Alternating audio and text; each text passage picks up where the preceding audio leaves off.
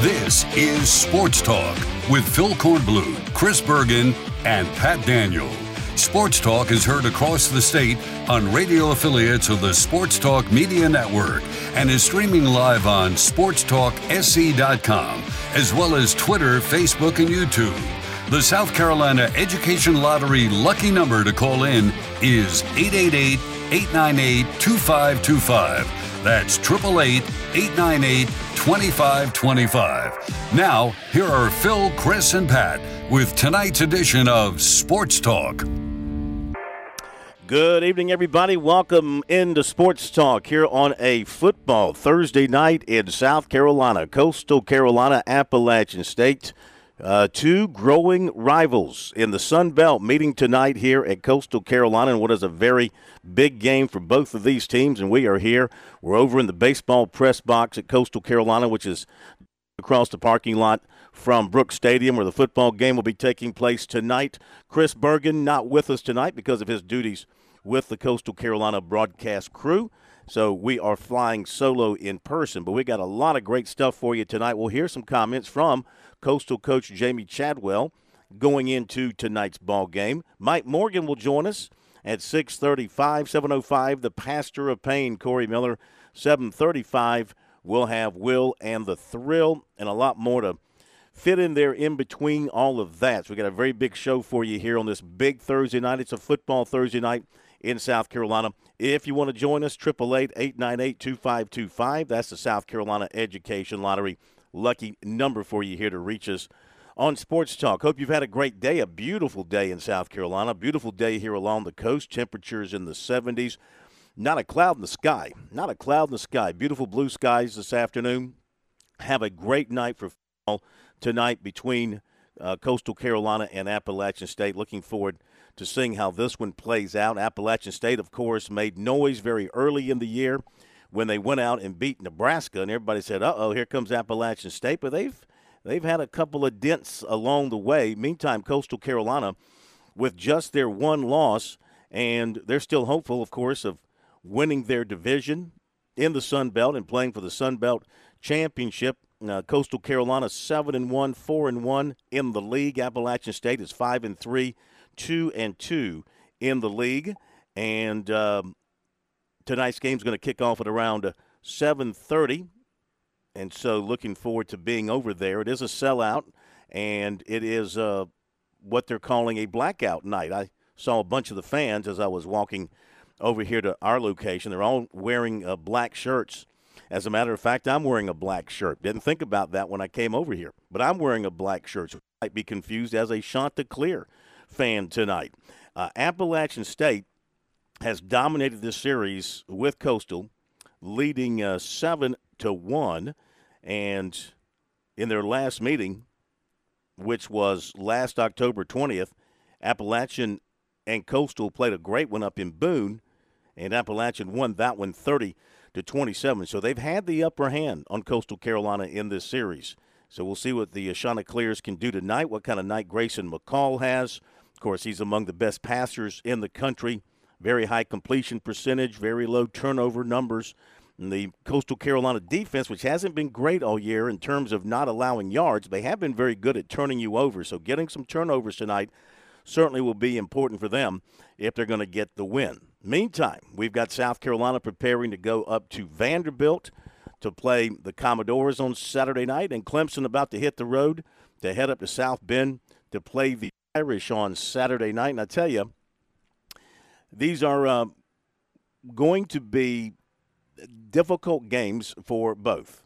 Now, as far as South Carolina is concerned, and you say Vanderbilt difficult, what are you talking about? Gamecocks have won 13 in a row, but Vanderbilt's had a couple of weeks to get ready for South Carolina. They probably look at this game as a get right opportunity for them, even though South Carolina's had the upper hand.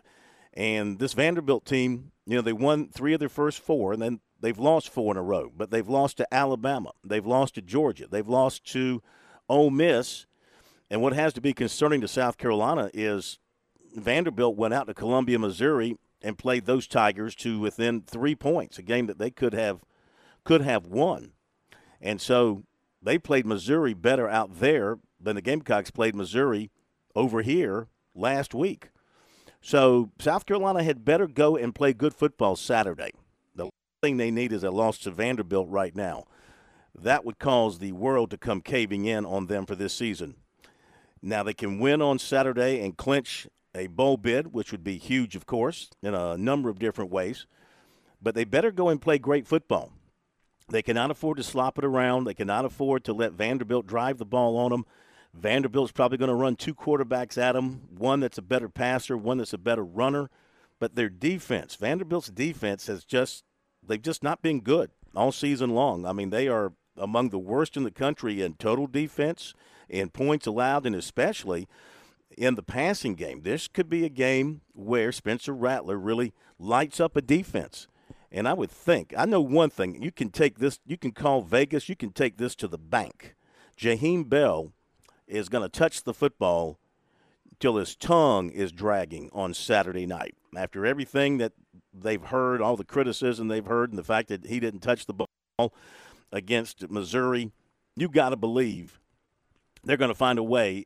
Not only find a way, they're going to get the ball to Jaheim Bell, line him up in the backfield, put him in motion, throw screens to him, whatever the case may be. He's going to touch the football, no question about it on Saturday. South Carolina's coaching staff is not going to go through another game and then another week of hearing about how they didn't get the ball to Jaheim Bell. But more importantly, or maybe just as importantly, they got to have a healthy Marshawn Lloyd. They got to have a healthy Marshawn Lloyd to carry the football. He can't go and, uh, I mean, first of all, we don't know for sure you know, with his quad injury just how healthy he is. And, you know, they can't afford to have him on the sideline. They can't afford to have him in a situation where he's only going to carry the ball three or four times effectively and then have to stand over and hold his helmet. So they need him healthy. They need him ready to go. They need to get the ball to Jaheim Bell. They need to protect Spencer Rattler. Vanderbilt will throw a number of different blitzes at you. They run three man front, but they often have five up on the line of scrimmage, and they do a good amount of blitzing out of that. So they're going to have to protect the quarterback as well and that's been a bit of a problem. The pressure on the quarterback has not been um, something that South Carolina has been able to undo so far this season. So, you know, it's Vanderbilt, but you know, Vegas has only made the Gamecocks like a six point favorite. They're respecting Vanderbilt in this game, and I think the Gamecocks should too. They cannot go over there thinking all they got to do is show up, and they're going to walk over Vanderbilt. Uh, in fact, uh, Shane Beamer just said on his radio show that Lloyd is still dealing with a contusion, they're saying on his thigh. Well, is a thigh a quad? I thought a quad was lower. But anyway, doesn't matter. A leg injury, and they're going to see how he progresses over the next couple of days. Now, in my mind, that's not a good sign. When Beamer says on Thursday, we'll see how he progresses over the next couple of days about a player. I mean, when he has said that before, typically the player doesn't play. So I'm not real optimistic based on that for Marshawn Lloyd. Uh, linebacker Brad Johnson is ready to go. He'll play this week. Defensive lineman Terrell Dawkins. Uh, he practiced a few days, but is not quite there. Practiced a few days this week, but is not quite there. So he remains out. So, um, not really encouraged by what I'm hearing there on the uh, Marshawn Lloyd front, which means they'd have to turn to uh, Juju McDowell. They'd have to turn to Christian Beal Smith would they uh, trot somebody else out there? Well, you put Jaheim Bell back there as well if Lloyd can't go. So uh, we'll see what happens there. Now for the the Tigers. Of course, they're going to have their full attention on Notre Dame. You don't play Notre Dame, and Notre Dame doesn't have your full attention. And this is a Notre Dame team that has uh, gotten itself together after uh, suffering three losses. Of course, they played Ohio State, a very good game season, had a chance to win that ball game. But Clemson has to be careful here in that Notre Dame is going to treat this like it's their championship game. I mean, they're not going to make the playoffs, but nothing could make their season any better than to beat Clemson, to beat a top four team at their place, to, to break Clemson's winning streak, and to extend their own winning streak against ACC teams in the regular season. Notre Dame has a pretty lengthy winning streak against ACC teams in the regular season. Keep in mind, Clemson beat them in 2020 in the ACC championship game. So Notre Dame's going to treat this like it's uh, their Rose Bowl, their uh, national championship game, because this is probably the biggest uh, home opponent. I have to check their schedule. Is this their biggest home opponent of the season? Where do they play Southern Cal this year? Uh, it, it, doesn't matter. They're going to treat this game. They're going to treat this game like uh, it's the end of the world for them because it's a chance for them to really kind of put their stamp back on the football scene nationally. Now they play at Southern Cal, and they played at Ohio State, and they played at North Carolina. So, and they played at Syracuse. So this is by far Notre Dame's most important home game of the season. Their home game, their home schedule this year has been Marshall and Cal and Stanford and UNLV. And then they play uh, Boston College at home. Gosh, this is by far the best ticket at home for Notre Dame this season. So they're going to pour everything they have into this. And, you know, they're going with their backup quarterback because their starter's been hurt.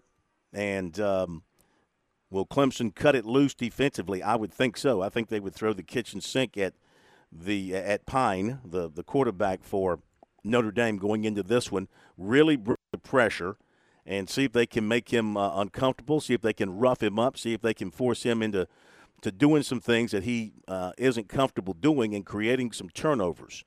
You know, you can't expect you can't expect DJ Uiagalelei to go back to the scene of the crime of 2020 and throw for over 400 yards again. Clemson doesn't need that. You know, they don't need him to go out and throw for 400 yards. They just need him to manage the game well, avoid the turnovers, um, let Will Shipley get his runs, uh, let Mafah get his runs, um, get the ball to Antonio Williams in space, things like that. That's what you need DJ Uiagalelei to do. Not force it, not put the ball in danger. If he avoids doing that, then he'll have a fine ball game. And if he has a fine ball game, then Clemson's likely to have a good night. So, big game for Clemson, of course, if they want to stay where they are right now in the top in the college football playoff championship rankings.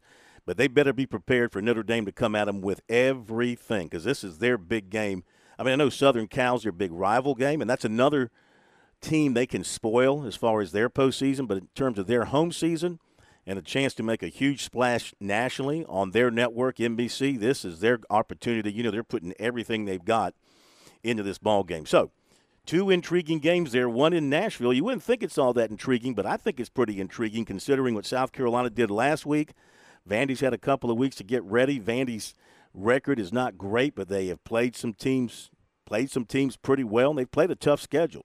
Like I said, they've lost to Alabama, they've lost to Georgia, they lost to Ole Miss, they lost to Wake Forest, all nationally ranked teams. And uh, South Carolina better be ready. Clemson better be ready as well. So I think the the slogan for both of these teams this weekend should be be aware, doing your best, because if not, you're going to take it upside the head from these teams at their uh, home locations. So after the break, we're going to hear from Coastal Carolina head coach jamie Chadwell. This was from his press conference earlier in the week, talking about the opponent, which is Appalachian State, and getting ready for a big Sun Belt Conference game here tonight over at Brooks Stadium under the lights on ESPN.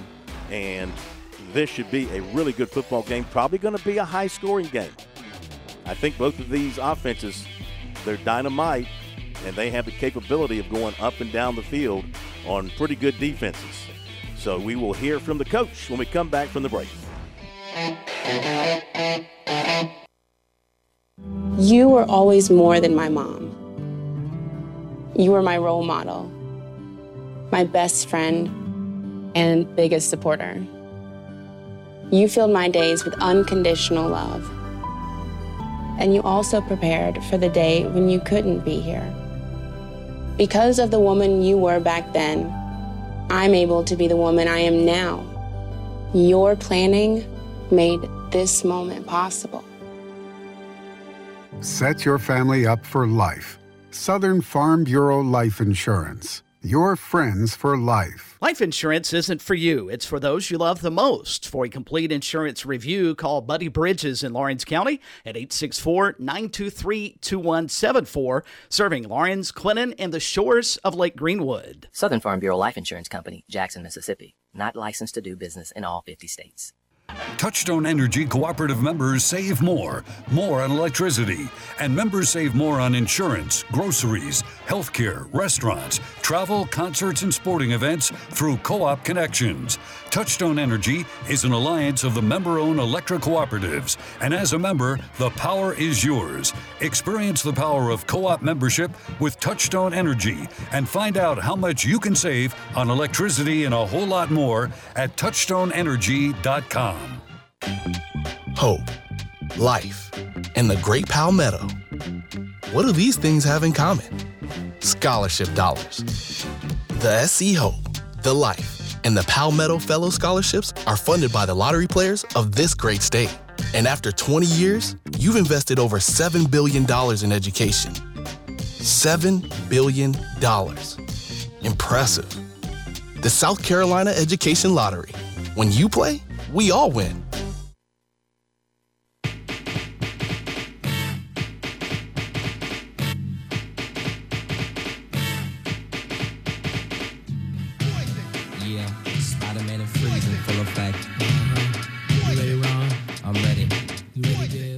Back with your own Sports Talk. Phil Kornblut here at Coastal Pat Daniel back at our Dave and Buster studios in uh, Columbia, holding down the fort there, making sure everything goes very, very smoothly before he hits the road to head up to uh, Notre Dame tomorrow to cover the Irish and the Tigers. Pat, you getting pretty excited about that trip? Ready to go say hello to Touchdown Jesus and everybody else there in South Bend? Oh man, I could not be more excited. This has been a, a bucket list item since a child. It'll be a nice mix of. I think we, we all strive in life to be able to turn work into play as well. So even though this is a business trip, it'll certainly be enjoyable. I will tell you though, Corn, today I was going ahead and starting to pack for the trip. I looked at the weather for the first time. I don't know if you or many of our listeners, including Clemson fans, have looked at that. So South Bend, Indiana, Saturday, the high is 65, low is 43. But during the day, cloudy and windy with occasional rain, mainly in the morning. Winds south southwest 25 to 35 with gusts over 40.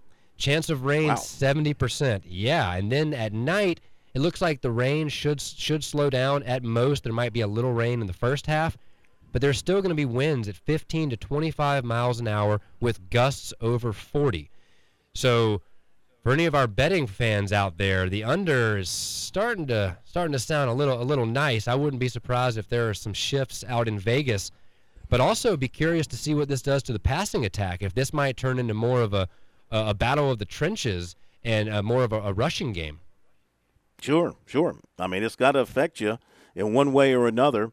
Interesting stuff. All right, we'll see what it's like when you get out there. We remind everybody to Follow Pat's coverage on our Twitter at Sports Talk SC and on our website, sportstalksc.com. I'll be in Nashville, so you can follow me there covering the Gamecocks, doing the same thing at Sports Talk SC and on Twitter. Uh, that is on Twitter, on our website, sportstalksc.com. Don't forget Dave and Buster's, where you can go and eat, drink, and uh, play and catch all the big games all season long. Dave and Buster's in Greenville, Columbia, Myrtle Beach. They'll have tonight's big Coastal Carolina game on their screens for you for sure, the World Series as well. Speaking of Coastal, here's some comments from head coach Jamie Chadwell from his press conference this week as he looked ahead to this big game tonight against Appalachian State.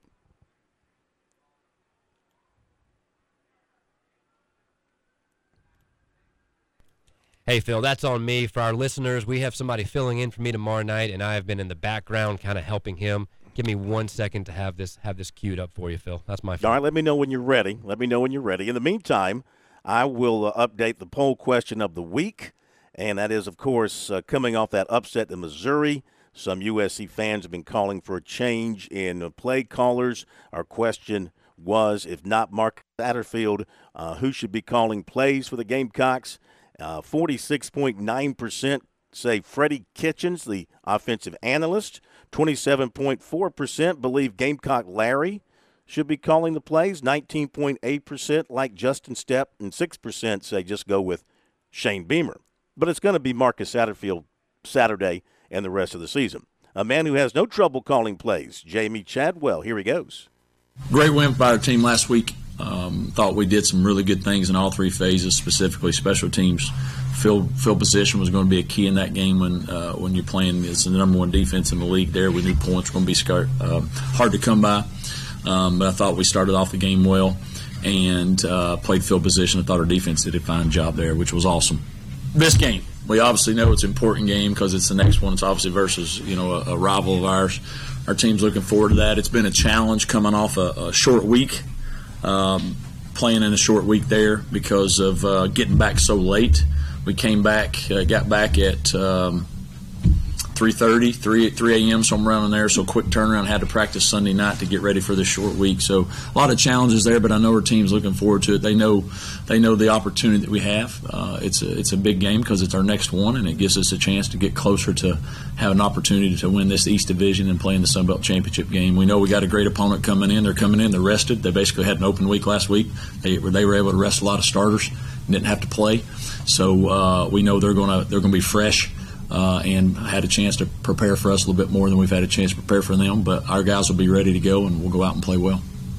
Uh, Jamie, have you noticed a little bit more pep in the step from uh, the players this week, knowing that it's App Week and what happened last year, and just kind of uh, you know wanting to get a little bit uh, little from uh, App State? Um, I hope not. Truthfully, I mean, I'm sure they I'm sure they are, but uh, I hope what you hope is that each week the guys are ready to go. Now I, I realize when you're playing some people rival, you know they're going to be a little more juiced up. But our, our whole thing, uh, you know, ever since that open date and since thing is is that the focus has got to be more on us and how we need to do things. And so if we put that focus on us, we should stay pretty consistent. Because I think when you play these games, you get too emotional, too caught up and when you do that, that means that means you can maybe start off well or whatever, but then that emotion dies down. Then you really have to figure out fight through that. And so if we can if we can control our emotions and use that emotions to uh, stay consistent through the four quarters, that's what I'm, I'm hoping happens. But uh, you know, I'm not stupid. I know I know everybody's telling them, "Hey, this is a big game," and all this. They're hearing that from family and community and all this stuff. But um, but I know they'll be ready to go. App's got um, a great running game, uh, just like Marshall did. You guys really shut down Marshall after the ODU game. Can you just talk about your run defense and just really, really clamping down against Marshall, and then also the challenge they are going to have taking on some veteran running backs here against App. Excuse me. Yeah, I mean this is this is the uh, hardest challenge they're going to have going against this group. They've got three backs, four. How many they've got? They've got a bunch of backs that are really, really good, and that's what they're known for. You know, they're going to find ways to run the ball with their zone scheme and some of those things. When our defense fits the way they're supposed to, but plays aggressive and uh, decides just to whip blocks and not just you know be passive, we can be really really good. Uh, and when we do that, when we come out with that, that mentality from a physical standpoint, uh, that this is our mentality coming in this game, that we're going to make a play instead of waiting on somebody else to make a play, we can be pretty good. And we're going to have to have that mentality. Um, and uh, if they'll do that, then we'll put ourselves in a position to have a chance to win the game. If we if we're passive there and they can just run the ball up and down the field, it's going to be a long day for us. But uh, what we showed, what our defense showed there versus Marshall's, what we're capable of consistently, and that's the biggest challenge. That's the mindset that we have to show up with consistently. And uh, I think our defensive leaders understand that. I think that uh, they rededicated themselves during that you know open week to saying this is how we got to play football, and that was a great start versus obviously Marshall to be able to do what we did there, and now we got to continue. All right, that is uh, some words from Jamie Chadwell. Right now, uh, Coastal Carolina sits atop the East Division of the Sun Belt, four and one. James Madison's three and two, App is two and two, Georgia Southern's two and two, Georgia State two and two, and Old Dominion two and two. Troy leads the West Division at at four and one. So a win tonight would make Coastal five and one, and put them in in great shape. But they still have a couple of more uh, games to, to deal with down the stretch of the the regular season, so they can't afford to uh, let up. And I think one of those at the very end is going to be a very good James Madison team at James Madison. Yeah, well they've got they've got Southern Miss here in Conway uh, coming up a week from Saturday. Then they finish up on the road. They go Virginia. But you know what? That's a game they could very well win in Charlottesville. And then the next week at James Madison. So two more league games to go after this. And if they win tonight, they go to five and one. And then uh, beat uh, Southern Miss. You go to six and one. See what happens with James Madison the next couple of weeks. You might have it clinched before you get to Harrisonburg. Okay, we'll hit the break. Be right back.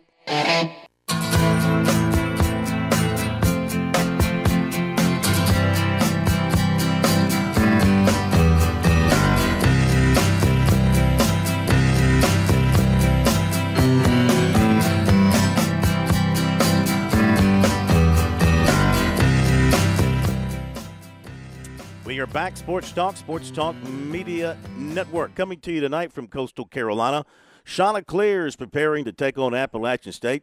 One of the best games of the year on the schedule for the Sun Belt should play out to be that way. Let's welcome in to uh, Sports Talk, and who has seen uh, some Sun Belt Conference football this year. He's seen football from a number of different levels, including the SEC, the ACC. A man who travels the uh, southeast looking for a game to call. You got a game, he'll make the call. You just make the call to Mike Morgan. Brought to you by Play It Again Sports in Columbia. Chris Mosley, the gang there, they have you well covered with all your sporting goods needs. They buy and sell quality used and new sports and fitness gear all day, every day. So check them out at their unmatched Harbison location at 1270 Bower Parkway in Columbia. Mike, welcome in. You're on the road last night, my friend.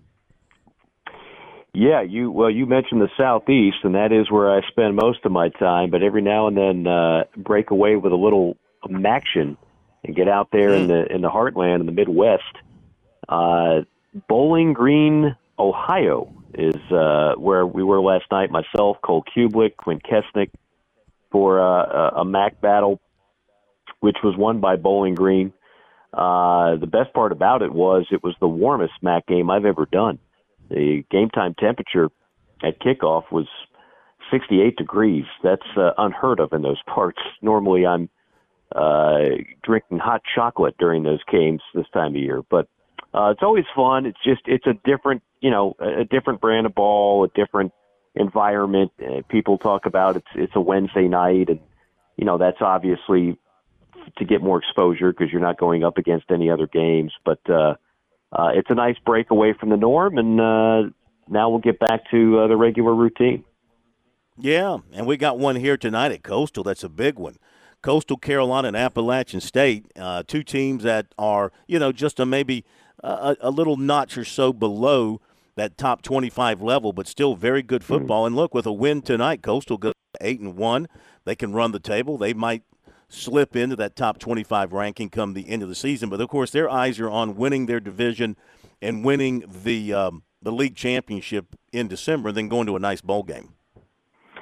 Yeah, you know, I've had Coastal uh, a couple of times here recently. I had them in the bowl game last year, which was actually one of the best bowl games out there when they knocked off Northern Illinois uh, in the in the waning minutes of that game, and had them earlier this year at Georgia State, and they demolished uh, Georgia State. You know, they're not as good as last year, in my opinion. They lost a lot of talented players. I think uh, their own coaching staff would tell you that. But Grayson McCall is still special, and they're still well coached, and they're, they're still one of the more exciting offenses in all of college football. I, I, I continue to be amazed by that story.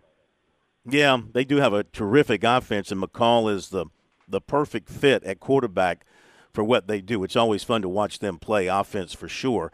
Okay, SEC wise, we got a couple of dandies this weekend. What are your thoughts on the big ones in the SEC coming up that will impact the nation when we look at things come Sunday morning? Well, I, I love the matchups. First off, I, mean, I think this is just the, the the winners on this are college football fans in general to be able to watch those games back to back. And I realize people will be watching different games depending on when their favorite team is going to play. But to have Georgia, excuse me, to have Georgia, Tennessee back to back with Alabama, LSU. The, the funny thing about this is that all week long, I kind of felt like Alabama, LSU has been on the back burner. Uh, I mean, I prom- I promoted it five times uh, on last night's game because that's kind of what we do. Uh, mm. But but really, the national spotlight is all about Georgia, Tennessee, uh, and and why wouldn't it be? But I, I I still can't help myself. I still lean toward Georgia and I still lean toward Alabama. And maybe that's just because it's become habitual to pick those teams in in big games. But Uh, I, I think overall their experience in these kind of games, their stability with their coaching staffs going into these uh, these games, I think it'll pay off on Saturday. You know, we'll see how all these games play out because Alabama still has to play Ole Miss. Uh, Georgia still has to play uh, Kentucky, which is not playing like it was earlier in the season. You got Tennessee and Georgia to be played out. A lot of stuff to be done still in the SEC. And then you got the SEC championship game. But, you know, I've thrown it out on the show a, a few times, and probably none of this would come to uh, reality at the end of the day when the committee sits down. But if you've got a one loss Alabama, a one loss Tennessee, a one loss Georgia, and we know that Alabama's one loss was by a field goal in a 52 49 game. And if the other other ones lose similarly in close games by a field goal at the very end, and they're all sitting there with one loss. And I think the committee put LSU at number 10 to give Alabama a chance for a quality win on the road if they can pull it off, just to to help their resume. I mean, they their their job is to is to select the four best teams in the country. Would they dare put three SEC teams in there if that's the scenario? I don't think so. I, I think I think that so many things would have to happen. And as I always remind people, it's it's 13 human beings in that room, not a computer formula. And I, I just think there'll be too many people that would not want to see one conference have three teams in the playoff. Doesn't mean that it can't happen. You know, if if there if it's an undoubtedly uh, advantage for all th- those three teams, their resumes are that much better well, then you almost have to do it. But uh, usually that's not the way it happens. Once you get past the first two or three teams, there's a lot of uh, you know, splitting hairs between those remaining teams. And if they're going to split hairs and you have a chance to have one conference who's not represented at all versus another team with a similar resume to become the third SEC team – I have a weird feeling the, the committee would go the other way. I do think there's a very good chance you're going to see the SEC get two again, which is uh, amazing in itself. Uh, and then the question is, could the Big Ten get two? There's Clemson, there's TCU. Um, you know, you only have so many teams that are really still in this in this deal, but you could have a little bit of drama late, and a lot of that will be taken care of in the next couple weeks. Yeah, I mean, I hear you. But the committee's charge is to select the four best teams, and they are supposed to be blind when it comes to conferences. I mean, I know they're human beings and they're subjective. For example, did it bother you at all?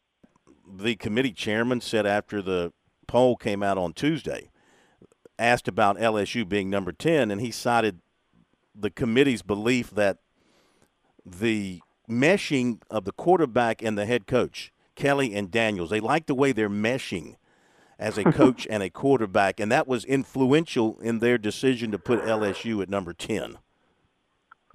Uh, yeah, I mean, I'll be honest with you. I didn't pay much attention to the uh, committee chairman. Um, I, I don't pay a ton of uh, attention to the these rankings the first couple weeks anyway. I mean, it's it's a yeah. TV show.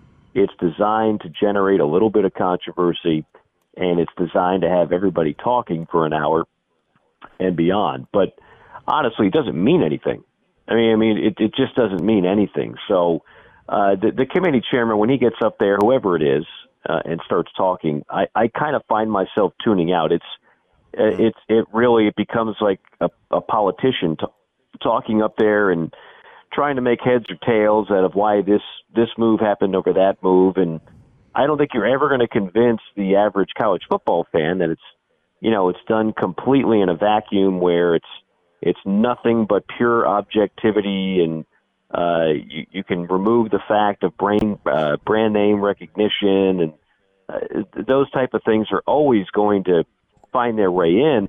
But as much as we complain about it in early November, when it comes down to picking the final four, have we really had that much controver- controversy since this thing started back in 2014? I mean, not a whole lot. The top three always takes care of itself, and then we we have some debates over number four, but that's about it. Yeah. Mike Morgan with us. Morgan on the move here on Sports Talk. So you're off this weekend since you called a game last night. You get the weekend off. You got another assignment. I I have a top secret assignment. I could tell you, mm. uh, but I, would have to put you into Lake Murray, and I don't want to do that. Uh, Yeah. But I will I will reveal the assignment next week, uh, and then uh, also have uh, Georgia Mississippi State the following week on uh, radio as well. All right, very good, very good. What about Clemson Notre Dame up there? I was talking about it earlier. I think Notre Dame looks at this game like their national championship game, considering they're not going to anything big, and this gives them a chance to kind of maybe announce to the world that okay, we're back, and Marcus Freeman's an excellent coach, and forget about the loss to Marshall, and forget about the other two losses, even though they played Ohio State pretty closely. I mean, we're Notre Dame. We break streaks here at our place, and that would break a, a Clemson 14 game winning streak and other things. So, what do you think? Does does Notre Dame have enough to take down Clemson at home? Possible. I mean, uh, Clemson has shown some vulnerability this year. I don't think there's any question about that. They've they've had to escape in the fourth quarter some games. I still think Clemson's the better team. Uh, I, I haven't been overly impressed by by Notre Dame. Um, I realize the game is in South Bend. That's obviously a huge factor, but I, I just think Clemson's the better team, and I think you know with DJ kind of stabilizing his play, uh, I, I would I would go with Clemson even on the road. Yeah. And South Carolina, if you want to take a bet on something, Mike, and I, I know you're not a gambling man anymore. Maybe in your younger days you like to throw a nickel or a dime down there, but you're not really a gambling man now that you're you're a married man, you're a family man, you're you're saving your dollars. But Jaheim Bell of South Carolina touching the football 20 times at least after what they went through this past weekend against Missouri and the hell raining down on Marcus Satterfield from all corners of the Gamecock Nation over the fact that Jaheim Bell didn't touch the ball uh, in in eight uh, no nine nine nine snaps he was on the field and never touched the football. Especially, my feeling is I don't know for sure based on what Shane Beamer said tonight. I don't think Marshawn Lloyd's going to be uh, well. If he plays, he'll be limited. Doesn't sound like he's ready to go at 100 percent. So safe bet is they're going to get the ball to Bell, quiet everybody, and also put the ball in the hands of a terrific playmaker. Well, and and if you can't run the ball down the throat of Vanderbilt, who else left on this schedule are you going to do it against? Right? I mean, this is this is a game where you should be able to do that. Vanderbilt is not equipped uh, to win the line of scrimmage against most SEC teams, including Carolina. Uh, and if you if you if you just you can keep it simple and still win this game, I don't think you have to out scheme Vanderbilt. You're going to have to out scheme Tennessee in in in all likelihood. You know, Florida and Clemson, they're going to uh, pose different type of challenges. But uh, this is a get right game. Uh, look, the Missouri game, Missouri was going to bite somebody in the rear end. It was just a matter of when. They almost did it to Georgia. They almost did it to Florida. They almost did it to Auburn. It just so happened they did it to Carolina. So uh, now you go ahead and you you get yourself off the mat. You pull your bootstraps up. You learn from it, and you play better football against Vanderbilt and hopefully down the stretch. They better play well Saturday because Vandy's had a couple of weeks to get ready. And I mean, look, they're on a four-game losing streak, but they've lost to Alabama, Georgia, and Ole Miss, and a close one at Missouri. So, mean, they're going to lose those games, and you can't look at that and say, okay, just going to walk over Missouri, uh, uh, Vanderbilt by just showing up. The Gamecocks have better play some good, solid football. They'll they'll get upset once again. And and Vegas only makes it a six-point line. They believe this game's going to be pretty tight.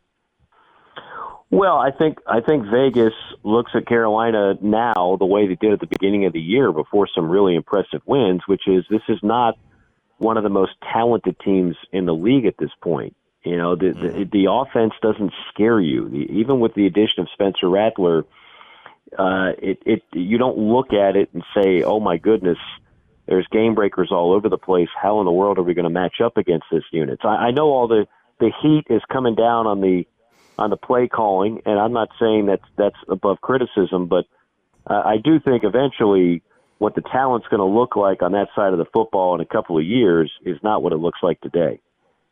All right, last thing we'll let you go. World Series. How about last night? A combined no hitter for Houston. I tell you, you get into their bullpen and and they step it up a notch. They're so strong in their bullpen, but uh, now it's all even with what? Now I guess it's the best it's two two, so it'll be the best two out of three the rest of the way, and two games will be in Houston.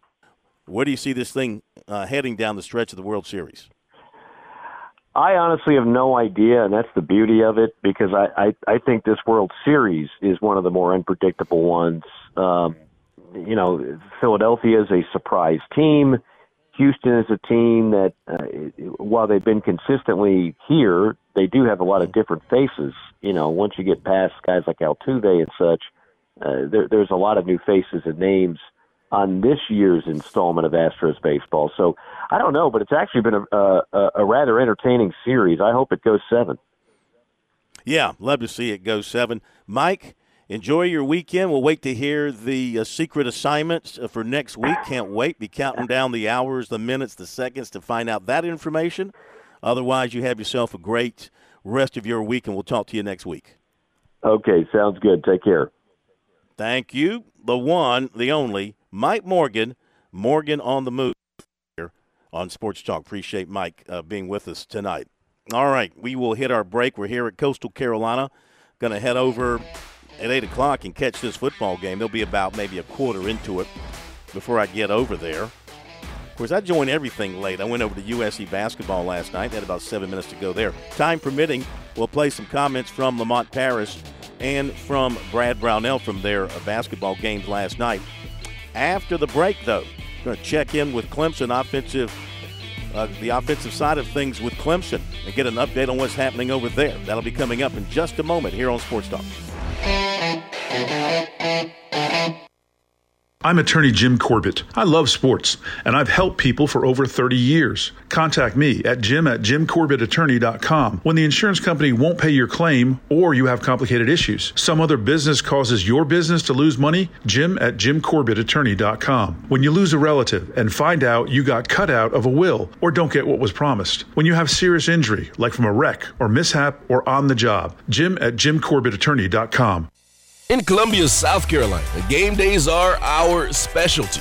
Whether you're watching the game from inside the stadium or from the big screen at your favorite local spot, the energy remains the same. Craft the perfect fall Saturday in a city where there is plenty of action on and off the field. From tubing and kayaking to Soda City to rooftop restaurants and plenty barbecue. We're ready when you are. Plan your weekend at experiencecolumbiasc.com.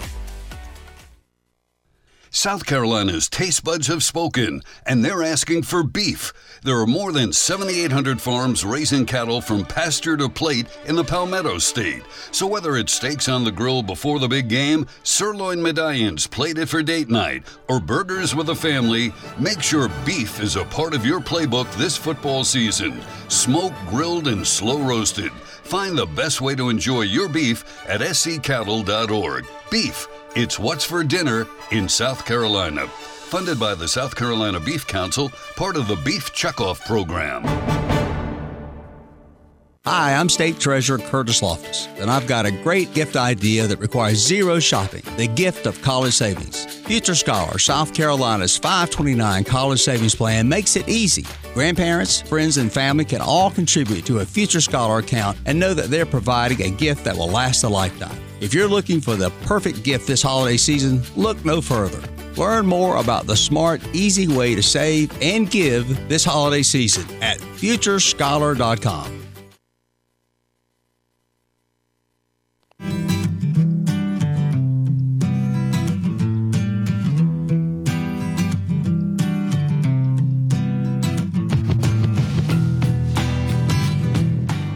Now, talking about Clemson going up to uh, Notre Dame and what happened last time out for the Tigers with the change at quarterback mid-game, DJ Uiagalelei, how he is going to handle that. How did he handle it in practice? Uh, is he going to have his confidence back and be ready to go? All those questions posed to Clemson quarterback coach, offensive coordinator Brandon Streeter earlier this week. Here is the coach talking to the media, previewing the Notre Dame game. Brandon, how was the week off for you guys? Do you feel like you got a bunch accomplished that you wanted to get? Yeah, we really did. We had a great uh, open week. Um, obviously, much needed. Um, you know, I don't know if we've been this late in having an open week in a while. So, um, just being able to be eight and zero, oh and and uh, you know, feeling really really good. Um, as far as uh, being in that position, and then you know just being able to heal up some guys um, and uh, just get loaded up again and, and kind of you know recommitting. You know that was the message to the team and, and to the offense for me was just hey it's time to time to recommit and uh, going into our championship phase of our program. Um, and so uh, just excited, just really, really excited about where we are. And, and, and, and uh, you know, we had three practices last week. Um, was able to, you know, review a lot of stuff, clean up some things, uh, work on some new stuff. And, and uh, so it was a really, really good week. Has DJ kind of flushed what happened to him? Yeah, yeah, I really do. I think he has. Um, he had a great week of practice. Um, just bounced back like I thought he was gonna, um, and so just excited for him. You know, being able to go back out there on Saturday and. And um, you know we've been in that environment before two years ago, and he's been in that environment before. Obviously, it was during COVID, so it wasn't a, you know, a full uh, fan base there. But um, but but he knows what to expect, and and uh, he had a really good week. With, with him, how much does that recommitting go back to what he did in the offseason, some of the mechanical and things that got him where he was through seven games? Re, re-emphasize. Yeah, really, really, it's just a mindset. It really is. It's all about a mindset and, and how you, uh, you know, how you flush things and how you move forward and gaining that confidence back. And uh, he did that last week. There was no question about it. Um, just excited about, um, you know, how he has responded and how he will respond on Saturday. Um, you know, he's got his confidence back. There's no doubt about it. So that's really what it is, though, is, is that mindset and, and just being able to bounce back. And, and that's what he's been able to do. Coach, that game two years ago at Notre Dame for DJ, did that raise expectations for him maybe a little unfairly? Yeah, I mean, there's. I think he still has the record for amount of yards at that place. You know, I mean, there's. Um, but when you play this game, there's always going to be expectations, and there's always going to be, um, you know, uh, things to work for and, and, and to try to, um, you know, duplicate or even be better. And so, um, but he can take that game two years ago as man, just confidence, just gaining confidence from being in that environment um, and just being a freshman, and then just even what he's been through since he's been in that environment for the last um, you know two years. You know, I think he's learned a lot, and so by him having that knowledge and that experience.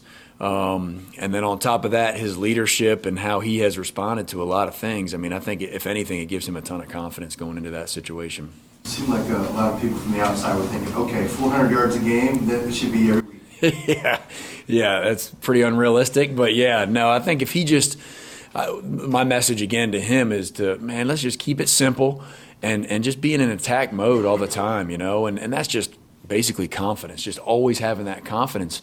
And um, you know, uh, and and like I said, he bounced back last week in practice. Did had a great great week and uh, didn't skip a beat at all. So so that's the that's the message, not just to him but for the team is just man being in attack mode nonstop is is uh, helps you with that confidence. Brandon, what were some of the things that you on the offense wanted to reconnect with during the off week going forward for this final stretch of the season? Yeah, um, I mean, there's a lot of things that you always want to work on, and, and number one, just execution on certain aspects of our game. Um, you know, obviously, we wanted to address the turnovers that we had against Syracuse. I mean, that was something that we were doing so well.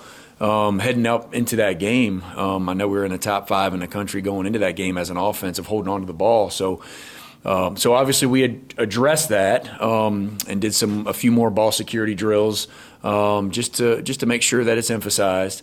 Um, that would that would be the main thing that we really really wanted to emphasize, and then just getting better individually. Like everybody going into next week.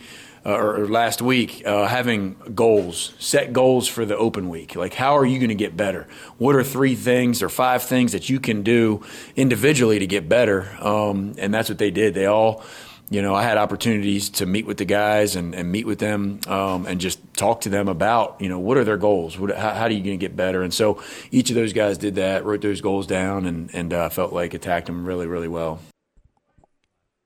There you go, Brandon Streeter talking about Clemson, the offense of Uiagalelei, going up to Notre Dame and trying to play much better uh, overall offensively than they did the last time out, even though they rallied to get that win. He'd like to see a more consistent, steady, cleaner offensive uh, performance, I would think. Top of the hour break, busy hour number two coming up. Don't go away. Welcome back to Sports Talk on the Sports Talk Media Network.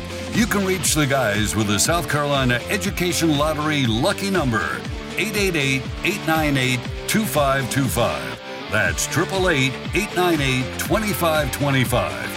Now back to Phil, Chris, and Pat with the second hour of Sports Talk on the Sports Talk Media Network. Okay, we're back with you here on Sports Talk, Sports Talk Media Network. Welcoming in those of you who might just be joining us.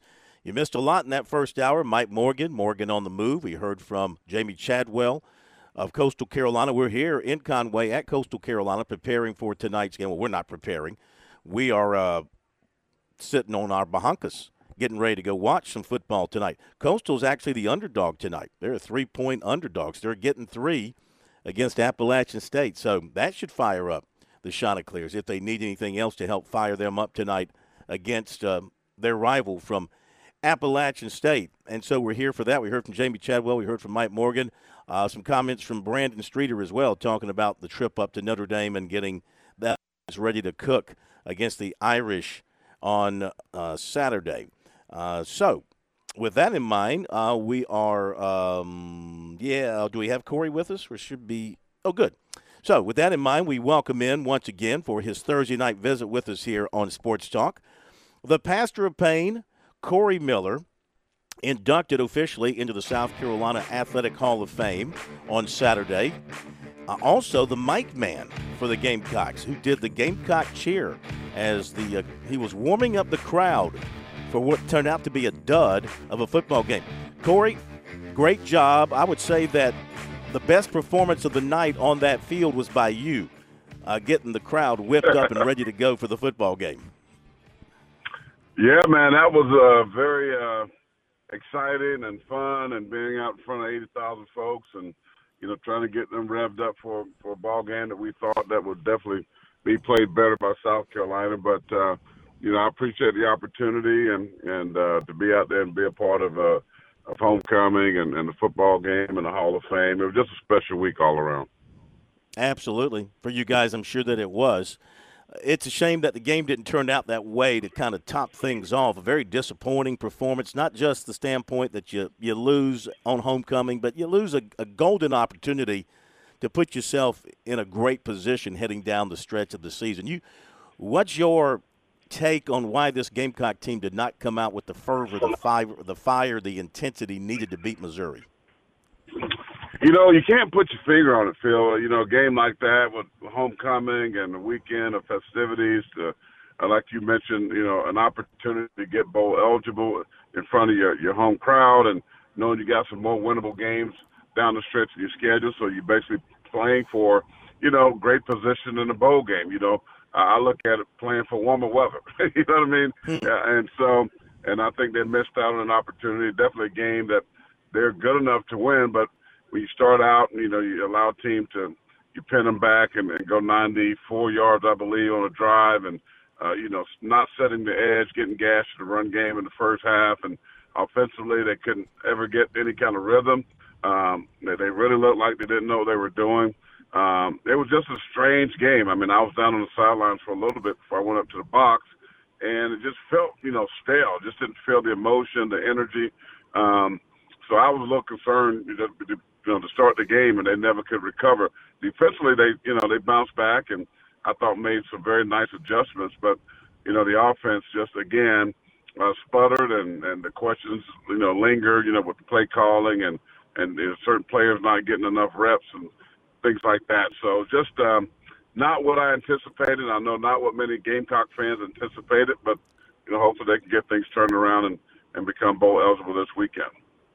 Yeah, the Jaheim Bell thing is a bit on the uh, puzzling side, and not just that, the answers that have gone public from the coaching staff since the ball game, right after the game, and the press conferences this week. Think about things about personnel packages and not having him in on certain personnel packages against certain defenses, this, that, and the other. I mean, are they just making excuses for uh, for for not getting him in there, or is there something deeper going on? Is there something deeper going on here that the public doesn't know about? That I mean, you, how do you keep a guy like Jaheim Bell on the sideline for for all but nine plays and you don't give him the football?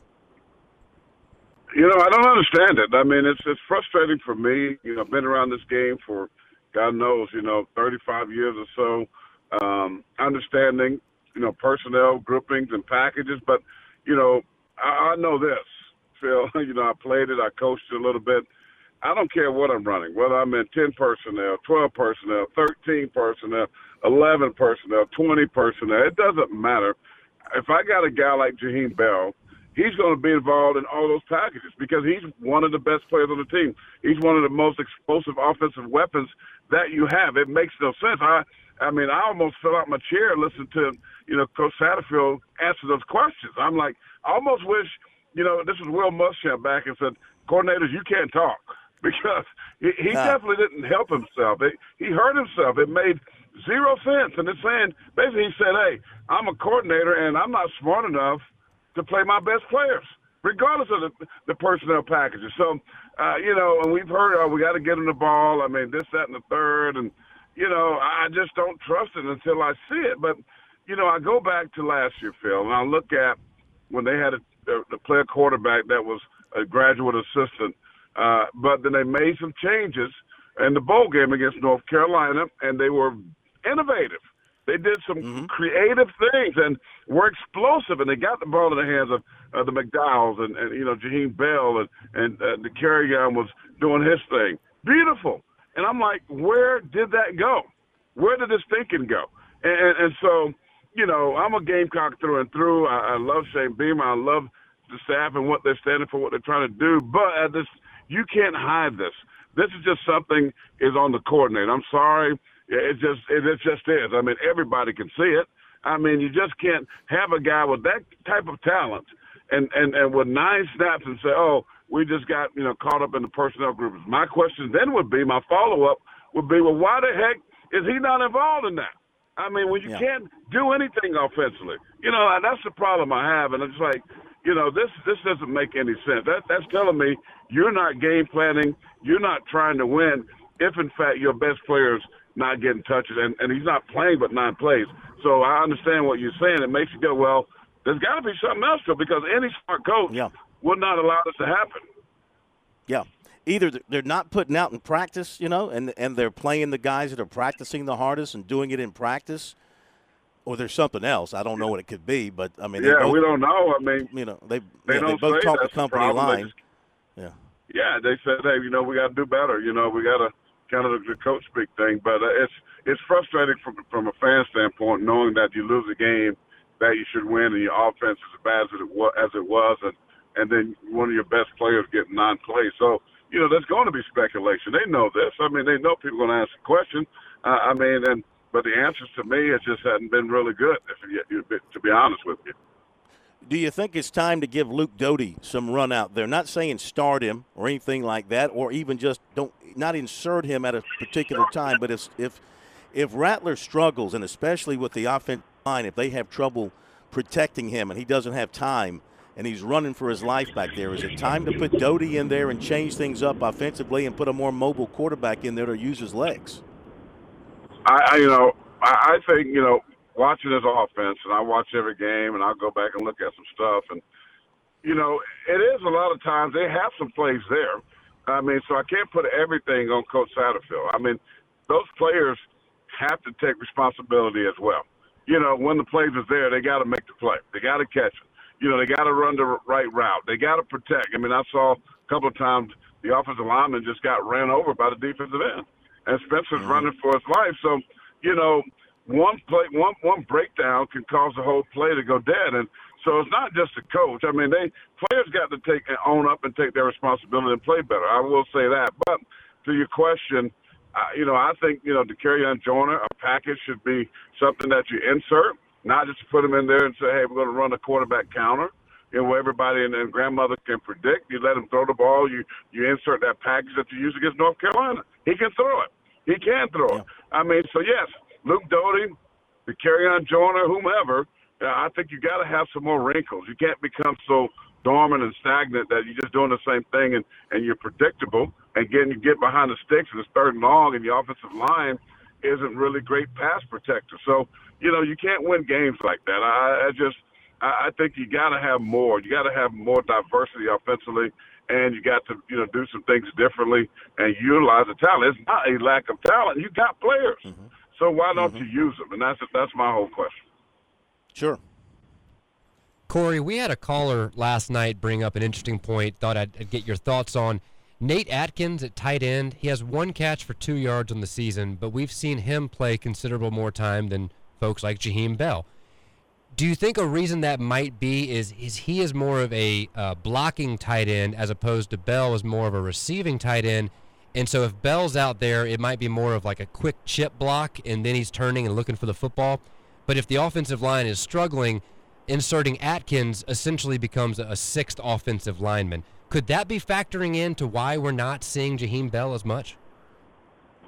Well, you know, you make a good point. You know, what you have in these types of positions with tight ends, what we call a wide tight end. That's on the line of scrimmage. I would put Austin Stogner in that category as well, right? His hands in the dirt.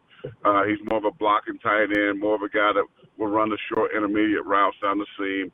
A big body, tall. Uh, Jaheim is a what we call a youth guy, move guy, right? You can line him off the ball. You know, we go 12 personnel. He's that U tight end. He is the off the ball. He's the move guy, motion guy. You can put him in the backfield like a fullback. Uh, you know, you can use him in 11 personnel as your one tight end, where now, you know, you got a guy that he can flex out in the slot. He is the type of tight end that moves around all over. You know, you can flex him out wide because he has the ability and the speed to run those types of routes. So you can still have two tight ends in the game, three tight ends in the game, 13 personnel, but allow Jaheim to be your move guy. We know that Stogner and those other guys are mo- better at blocking. So you have to get creative. I mean, think about this, guys. I mean, Travis Kelce is a big body tight end, but he can play the slot. He's he plays off the ball, but he will stick his hand down as a wide sometimes. But they move him around.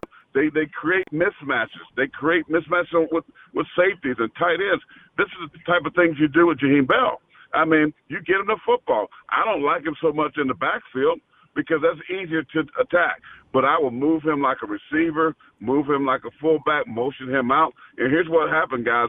It creates a defense to decide what personnel they're going to, to choose, right? When he's in the game. Are they, are they going to treat him like a receiver? Are they going to treat him like a tight end? Are they going to treat him like a back? Is it 21 personnel, two running backs, one tight end? Is it, is it 12? Is it 11? So that puts pressure on the defense, which they're not taking advantage of. But but yeah, I mean, they just got to get this guy in space. The bottom line, he is a space guy. He's not a box guy. But move him around, create isolations, and get him the football.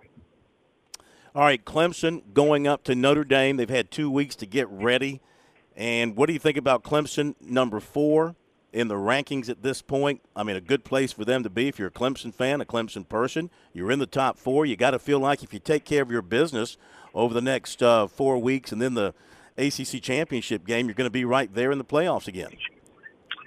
Yeah, they. I mean, I was really shocked that they were four. Uh, that uh, they were in front of Michigan and really TCU. Uh, I thought had played better uh, and shown better at, at this point. I know Michigan non-schedule uh, was very weak, but they did have a great win over a very good Penn State football team. Um, but if you're Clemson, you say, hey, we went out, we should be in. But I will caution though, because I was saying this today on TV, Phil. I remember TCU. I think it was back in the day, and they were undefeated, and they end up dropping back because the, the committee has said every week there's a clean sheet of paper. Here's the problem that Clemson may have. Even though right now it says, hey, they've got three wins over top 25 teams. Well, what's going to happen? Wake Forest, NC State plays this week. They're at the bottom half of the 25. One of them going to drop off. Wake Forest still has a couple of tough games. Syracuse probably going to lose another game or two. They're going to drop out of the top 25. So that's a that's a, that's a concern still. They're in good shape. Mm-hmm. They only control what they can control, and this is a big one. Uh, I heard you earlier. I'm telling you, caution. This is a tough game going to Notre Dame. They've had some losses to Marshall and Stanford, bad losses. But this team, like you said, they're looking to build off of something. If they can take care of Clemson, they get that recognition back. And and Clemson cannot afford to lose a game. So if they lose this game, they're out. They're done. They're not going to make the playoffs. So yeah, they're, they're, in a good good space this week. As I caution people all the time, it is just the first edition, you know, of the top 25. A lot of things are going to happen, and six through ten, one through ten, everybody controls their own destiny. So what you have right now is playoff football down the stretch. Every week, Alabama is a playoff game every single week. They can't afford to lose. Tennessee needs to win this football game because now if Georgia goes on wins through, Alabama wins through, and Georgia uh, loses to Alabama in the SEC, Tennessee may be out. I mean, so a lot of stuff is happening. I don't think you can get too comfortable where you are right right now because there's some big football games left to be played. As always, Pastor Payne, Pop, we appreciate your time. Great job on the mic on Saturday. You had those Gamecock fans fired I'm ready to go. Maybe you should talk to the football team before they come out next time. But we appreciate Well, you as hope so, always, and we'll talk to you next week. Well, enjoy Myrtle Beach, man, and it's going to be nice weather. I'm going to be down in Pawleys Island, but you know, I saw you last night at the basketball game. You need a little sun, Phil. Go get some vitamin D. It's good for you, bro. man, make sure you get them Well- legs. Get some tan on them legs. Yeah, yeah, get off my legs. I wish I were staying down here, but I'm heading to Nashville. I'm heading to Nashville from here, so we will see you next week. baby. There you go. Thank you, Pastor. Pastor of Pain, Corey Miller, with us on Thursday night, giving us some great stuff as always. And he was terrific on that crowd mic, getting everybody fired up prior to that game last Saturday. Okay, after the break, we'll give you the recruiting report for tonight and some comments from Jaheim Bell, who talked to the media this week. We'll let you hear what he had to say in answering questions about why he didn't play much against Missouri and why he didn't touch the football against Missouri. I thought he handled himself well in taking those questions from the media. We'll be back after this break.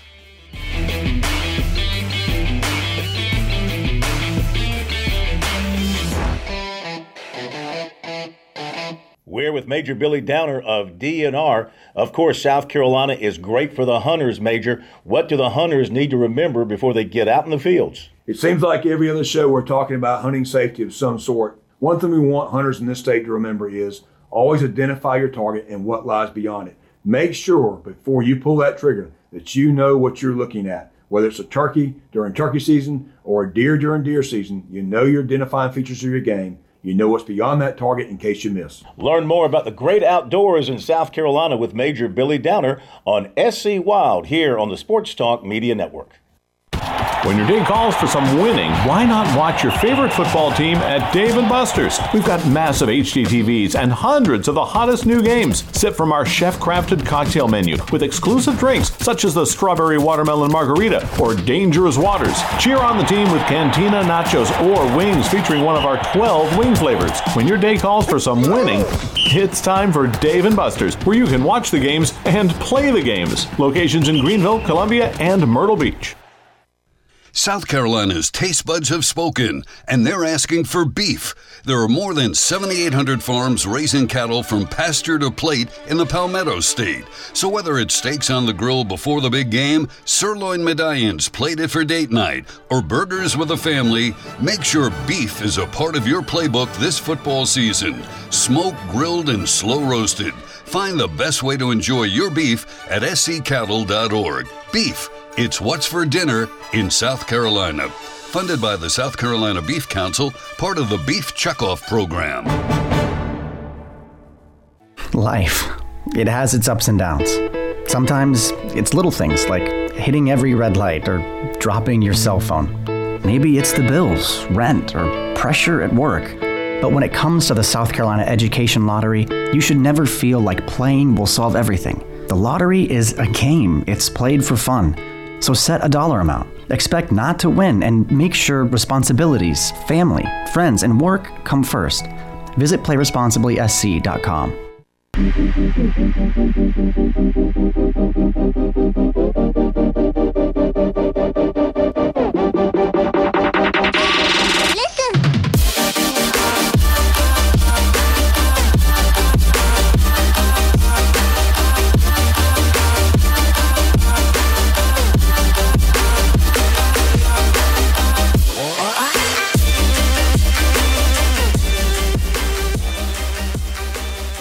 Okay, we give you the recruiting report here on Sports Talk on this Thursday night from Coastal Carolina. Recruiting report, of course, is brought to you by our good friends at Seawells. We invite you to get by tomorrow for the daily luncheon buffet one more time this week. Not sure if it's a roast beef Friday or not. And Pat, if it is, you can break in and tell us. 11 till 2, and it's that way every week day, Monday through Friday, 11 to 2, for only $13. It's the best buffet in the world. And Fridays is often full of roast beef. That's right. Tomorrow it'll be carved roasted sirloin of beef along with southern fried chicken and then corn. One of my new favorites, big wing guy over here. They've gotten incredibly expensive everywhere else, but you can get teriyaki and lemon pepper wings as part of the all you can eat buffet tomorrow at Seawells. I invite everybody, not on my dime, on your own dime, to get down to Seawells tomorrow. And of course, the very best in the catering business for nearly 80 years. The folks at Seawells can take care of all your needs. 803 771 738 is their number. Wide receiver Jordan Ship, 6'2, a buck 92, part of that power laden Providence Day program in Charlotte. Son of former Florida receiver Steve Ship and Clemson receivers coach Tyler Grisham, head coach Dabo Swinney, offensive assistant Tajh Boyd. He caught up with them when he was in for the NC State game, and he talked to all three and was very impressed with what he heard from them, especially Tajh Boyd. And so uh, Clemson has not offered Ship yet, but they are talking to him, and there is interest there. And he's going to wait and see what happens there as he's keeping things wide open at this particular time. But he felt the Tigers so, showed some genuine interest in him, and he felt like he got that good family feel there when he was there for the visit. So he is uh, looking at Clemson as one of his top programs right now that they haven't offered. He is coming off a visit to Michigan last weekend. He's also been to North Carolina and to NC State for games this season. Went to a game USC last season, and the Gamecocks are among his stated offers, but he said the connection with them just – hasn't been very strong. He has uh, other offers from Michigan, North Carolina, NC State, Wake Forest, Georgia Tech, Coastal Carolina, Boston College, Missouri, NC State, Maryland, Virginia Tech, and West Virginia. Also hearing from Tennessee, Oklahoma, and Duke. This season, Ship has 46 catches for 847 yards, 10 touchdowns, and for his career, he has 92 catches, 1,518 yards, and 18 touchdowns, according to Max Preps. USC continues to uh, look over the countryside for offensive linemen. And this week they offered 2023 offensive tackle Keyshawn Blackstock, 6'5, 315 of Coffeyville Junior College in Kansas. He's a native of Covington, Georgia. His performance this season has led to a rise in his recruiting profile to the point where he has major Power 5 offers from coast to coast. Some of those offers include Tennessee, Florida State, Oregon, Illinois, Washington State, Penn State, Auburn, NC State, Florida, Michigan State, Missouri, Oklahoma, and Louisville. He's taken an official visit to Illinois, and he plans to take one to Penn State. He's undecided on the other three. He is a December graduate. One time, Clemson and USC target offensive lineman DJ Chester of McDonough, Georgia, committed to LSU today. 2023 corner Damari Brown of Fort Lauderdale. He named a Final Four Clemson, Alabama, Miami, and Florida State he took an official to Clemson in the summer, but the Tigers appear to be filled up at his position. His father played at Miami, and the Hurricanes appear to be the favorite right now. USC commitment offensive tackle Isaiah Jatta was offered by BYU. According to the Mississippi State 24 7 sports site, USC commitment Cameron Sandelin, quarterback athlete, he is scheduled for an official visit to Mississippi State this weekend. USC target cornerback Tyler Scott was offered by Texas and Arkansas. Basketball, 5 7. MiLaysia Fulwiley of Keenan plans to announce and sign November 10th. That would be a week from today. That's the second day of the early signing period. This, according to Lou Bezjak of the state. USC, Florida, Louisville, and Ole Miss are the finalists. She took officials to all four, with USC getting their visit last weekend. Last season, Fulwiley averaged 30 points, 9 rebounds, and 7 assists per game. She has scored over 2,000 points in her career, or 1,966 more points than I scored in my career. She's having quite the career, and I did not. That is recruiting brought to you by Seawells. Remember, it's a roast beef Friday. RBF tomorrow at Seawells. You do not want to miss it. You'll only be mad at yourself if you don't get out there.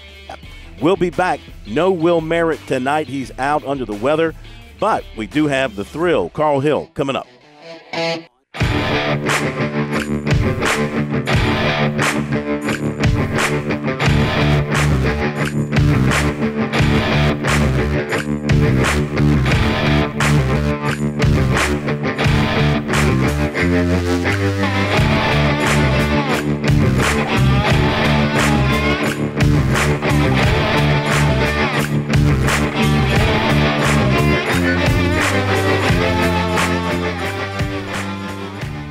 I tell you what, Brooks Stadium is absolutely packed. What a scene. I'm having to watch it on the TV feed right now, but what a scene across the way.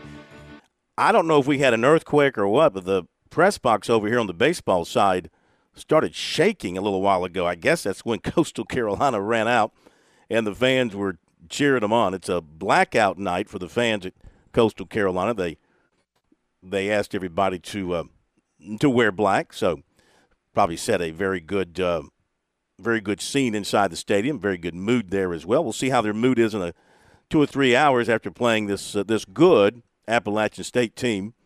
Big big game for Coastal Carolina as they get it underway over at Brooks Stadium. Be heading over there after uh, the show when we are uh, finished up with things here. In the meantime. We do not have uh, Will Merritt tonight. Will texted me a little while ago. He's got something going on, not able to join us. But we do have Carl the Thrill Hill to do double duty tonight, covering both sides of the spectrum. Good evening, Carl. How are you? Doing great, Phil. How you guys doing? We're doing great. Appreciate you jumping in. Well, we've had a lot of Gamecock talk tonight with Corey being on a little while ago, so we'll get your take on what you saw last Saturday. I got to believe that it was very disappointing for you, considering how you you felt like four game winning streak. This team was getting better it was improving in a lot of areas, but they showed none of that last Saturday. Yeah, you're right. Disappointing is the, the, the word that everybody's using.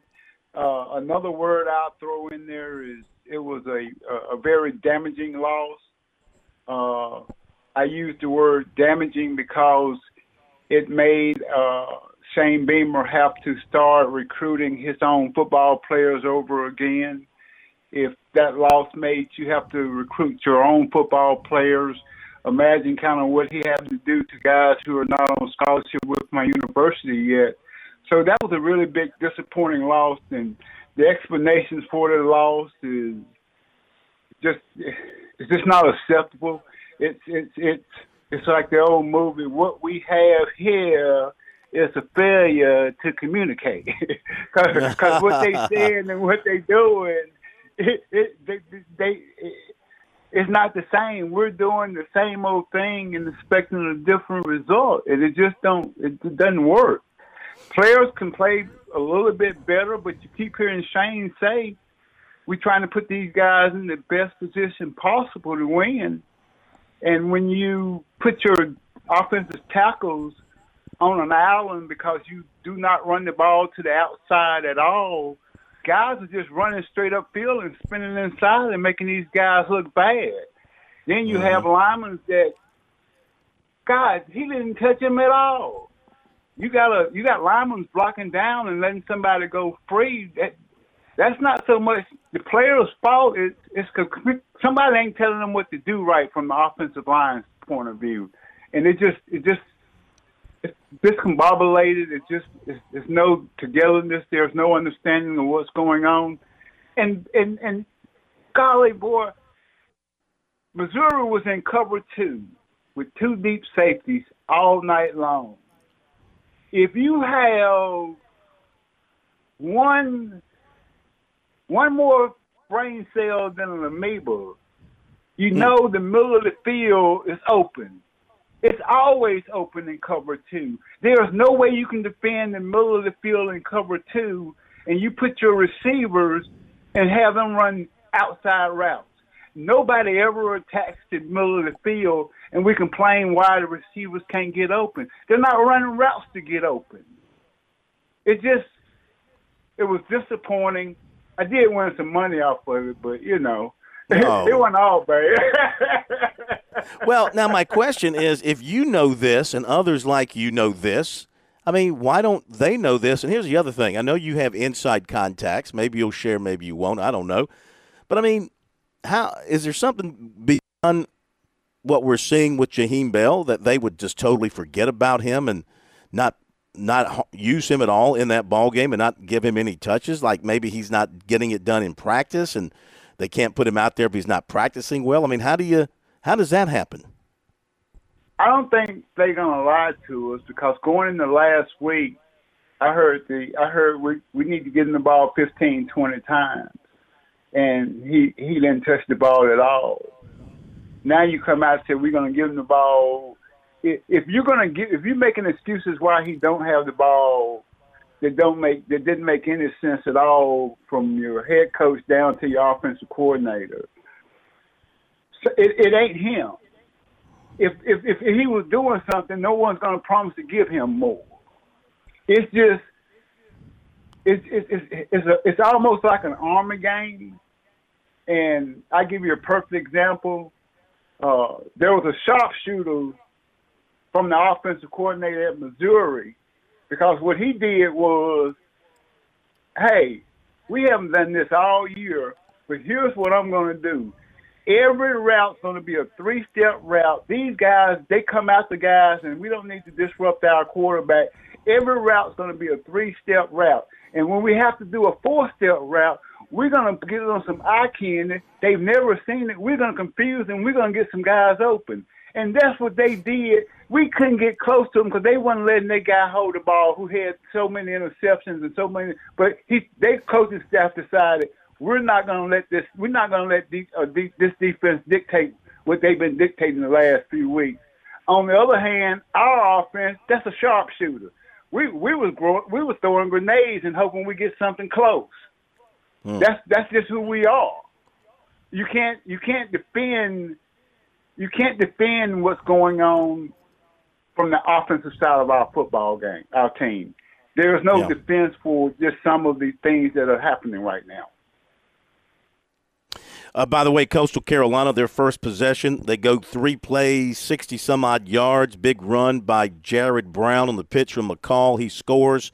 Coastal Carolina up 7 nothing. I forgot that Chase, uh, Chase Brice, the former Clemson quarterback, is still at Appalachian State. He's got to be pushing 30. I forgot he's still the, uh, the quarterback there at Appalachian State. Yeah, I'm over here at Coastal, about to go over and watch this football game. A great start for Coastal Carolina. And that's the thing. I mean, we hear this all the time offensive identity, offensive identity.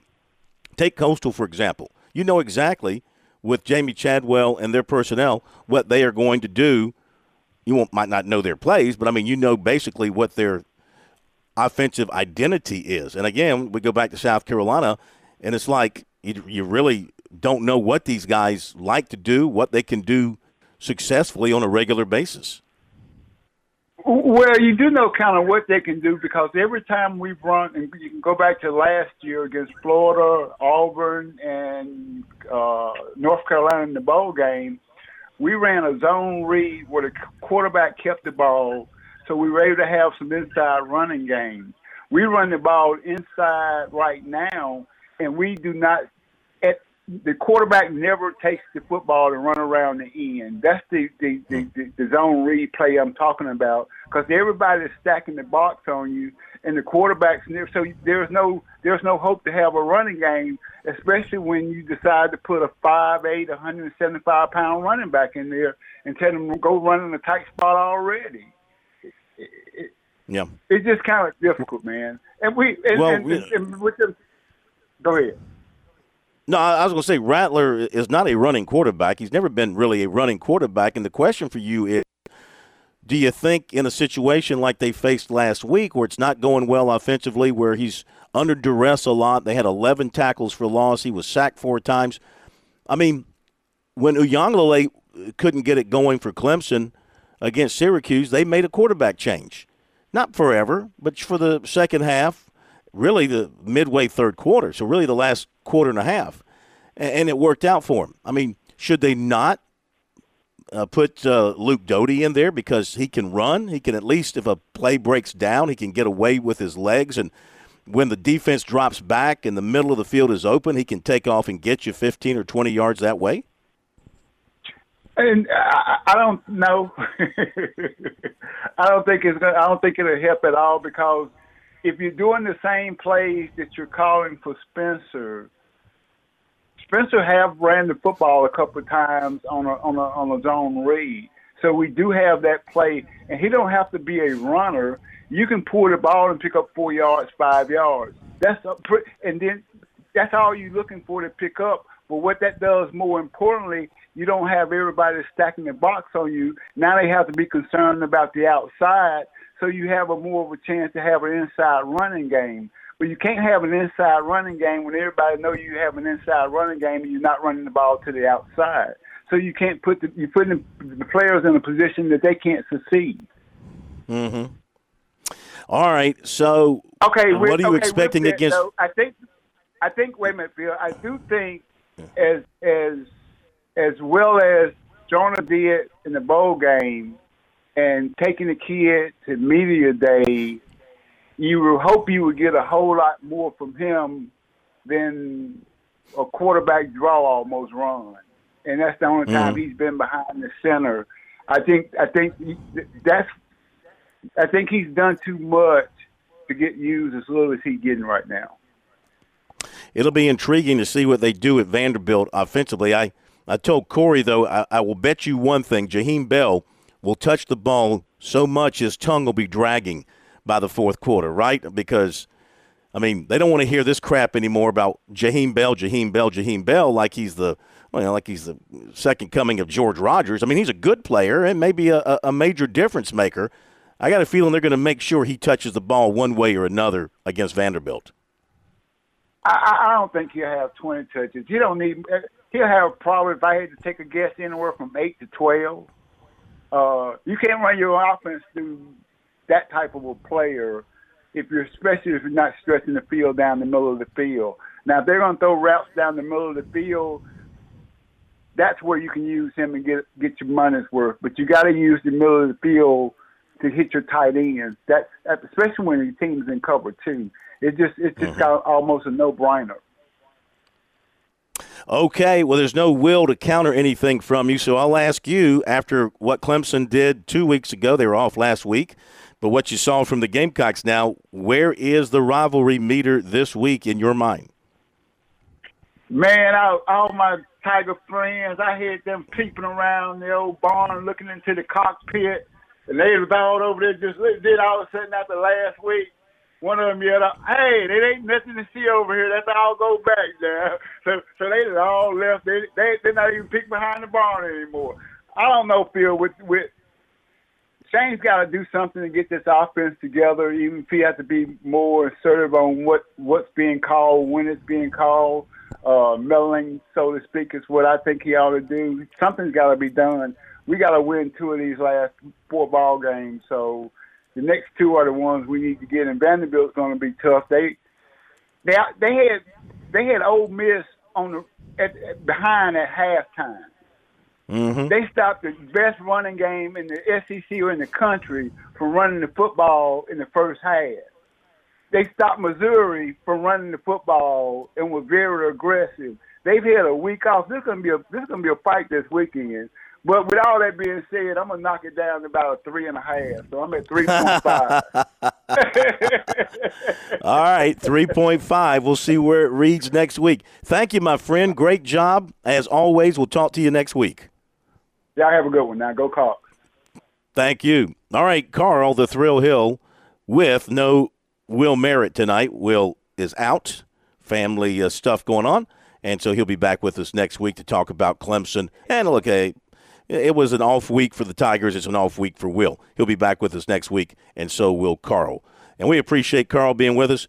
Um, Coastal gets another stop on defense. They have the football leading 7 nothing in the opening quarter. Okay, we'll go to a break here on Sports Talk. Want to get you some of those Jaheim Bell comments as well. We'll get to that when we come back from this break. As we come to you from Coastal Carolina tonight, Chanticleer is leading Appalachian State early in this one. It's 7 nothing, but they look good early. Two stops on defense and then a big run on their first offensive uh, possession to get them up 7 nothing. And by the way, I made a mistake. Obviously Harrisonburg. This was earlier talking about the schedule when they played James Madison. They'll be going to Harrisonburg, Virginia, not Harrisburg. I think that's up in Pennsylvania. Want to get that right? We'll be back after the break.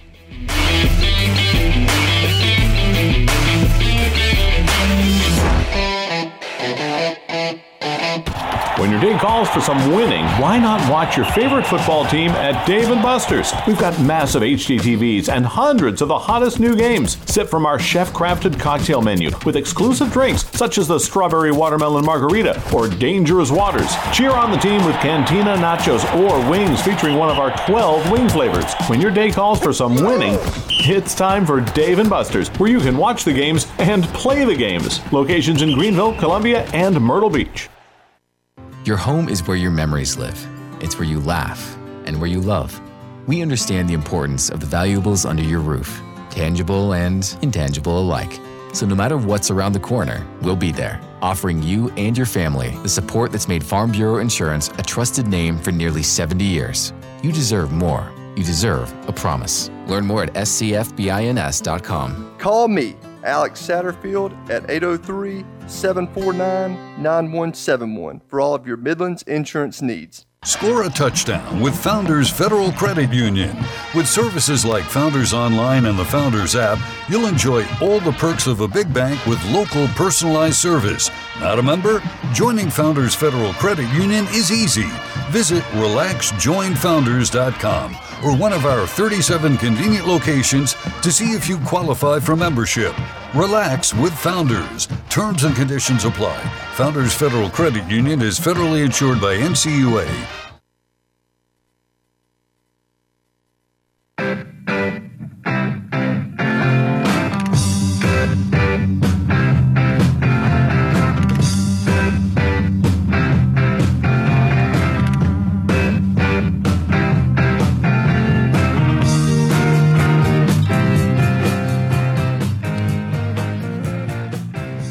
Well, the most talked about member of the USC football team this week was a guy that didn't catch a pass, didn't run the ball, didn't score a touchdown, didn't kick a field goal, didn't make a tackle, only played nine snaps, never touched the football. People wondering why Jaheim Bell wasn't used more. He went before the media. Kudos to USC for making him available. Kudos to him for standing up and taking questions. Here you go. When, when you're talking with the coaches, have they told you anything about saying you got to do this to get on the field more? How do those conversations go when uh, they say, "Here's what we want to do to get you on the field"? Um, I mean, those conversations through the week are um, just pretty much just telling me uh, just do everything right on the field, and that's what I do. I, I do whatever they ask me to do, and uh, that's pretty much it. I just uh, prepare like a pro during the week. Right here, uh, Jaheim.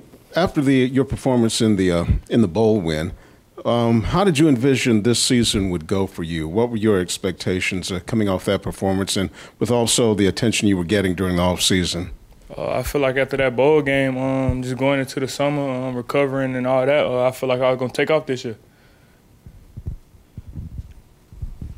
Hey, Jaheim. Um, you know, I'm pretty sure you know this. I think you only had nine snaps on Saturday against Mizzou. Going into the game, did you expect to get that low of a snap count? And then also going into this week, you know, what is your mindset like? Are you, you know, yeah, just kind of talk to us about that. Uh, no, I wasn't expected to um, only have nine stops. I was expected to uh, play have a big game, um, and that didn't happen. So uh, on to the next week. So uh, we just preparing for Vanderbilt this week, and um, I'm just prepare like a pro, like I said before, and just try to uh, get ready to have a big week.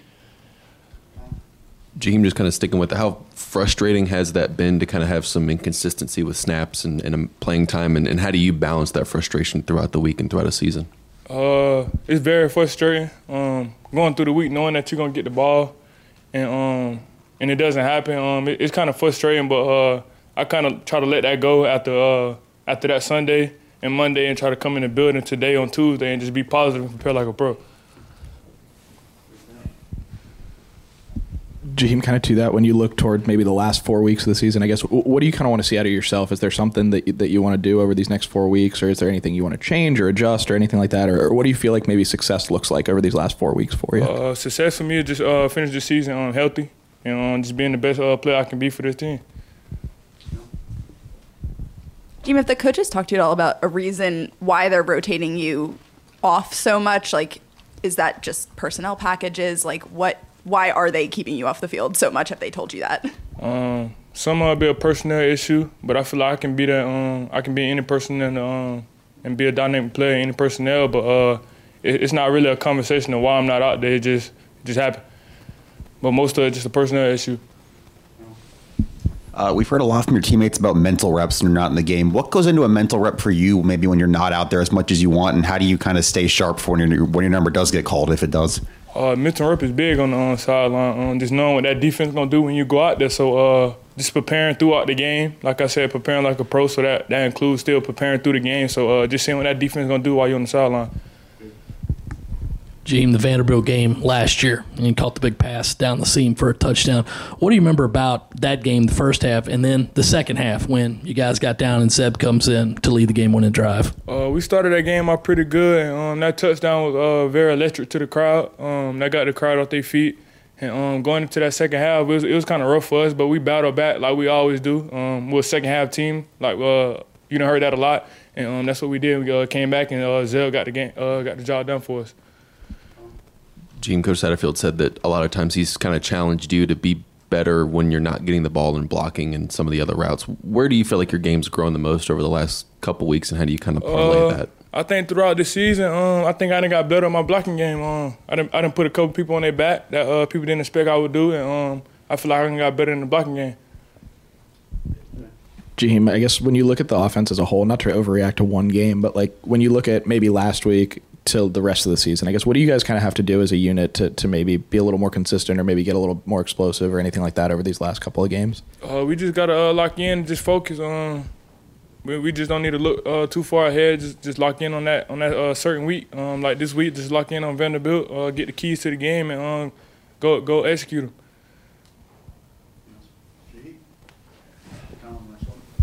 Just from a team perspective, how do you guys offensively not allow frustration to creep in? How how easy is that to do, and, and how do you guys stay positive as you go into these Final Four? Uh, just stay together. Um, don't let uh, people get in um, in groups or packs or whatever, and um, just just uh, talk negative. Uh, just all stay in one group and be positive about it, and just try to move on from it.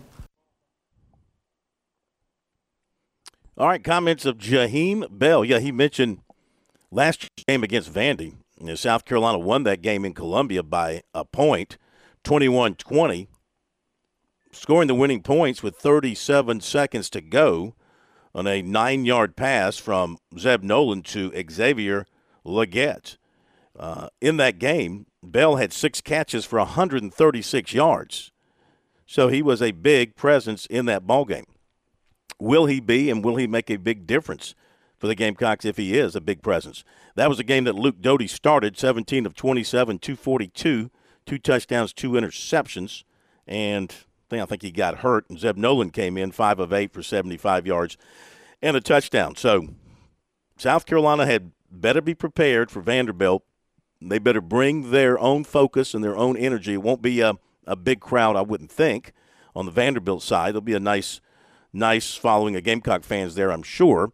But you're going to have to bring your energy and bring your effort and take it up the notches. And so we'll see what happens there. Meantime, here in Conway, over at the football stadium, because I'm over here at the baseball stadium, uh, it's still 7 nothing. Coastal Carolina leading Appalachian State. Appalachian State's on a nice drive right now of 77 yards in six plays. And the camera guy is doing a terrible job for ESPN with these tight shots. They are inside the five yard line on this particular drive. So they are on the verge of tying this thing up. And I think they just did. Looks like a guy just got in the end zone for Appalachian State. He did. So it looks like we're going to have a tie ball game here in the first quarter.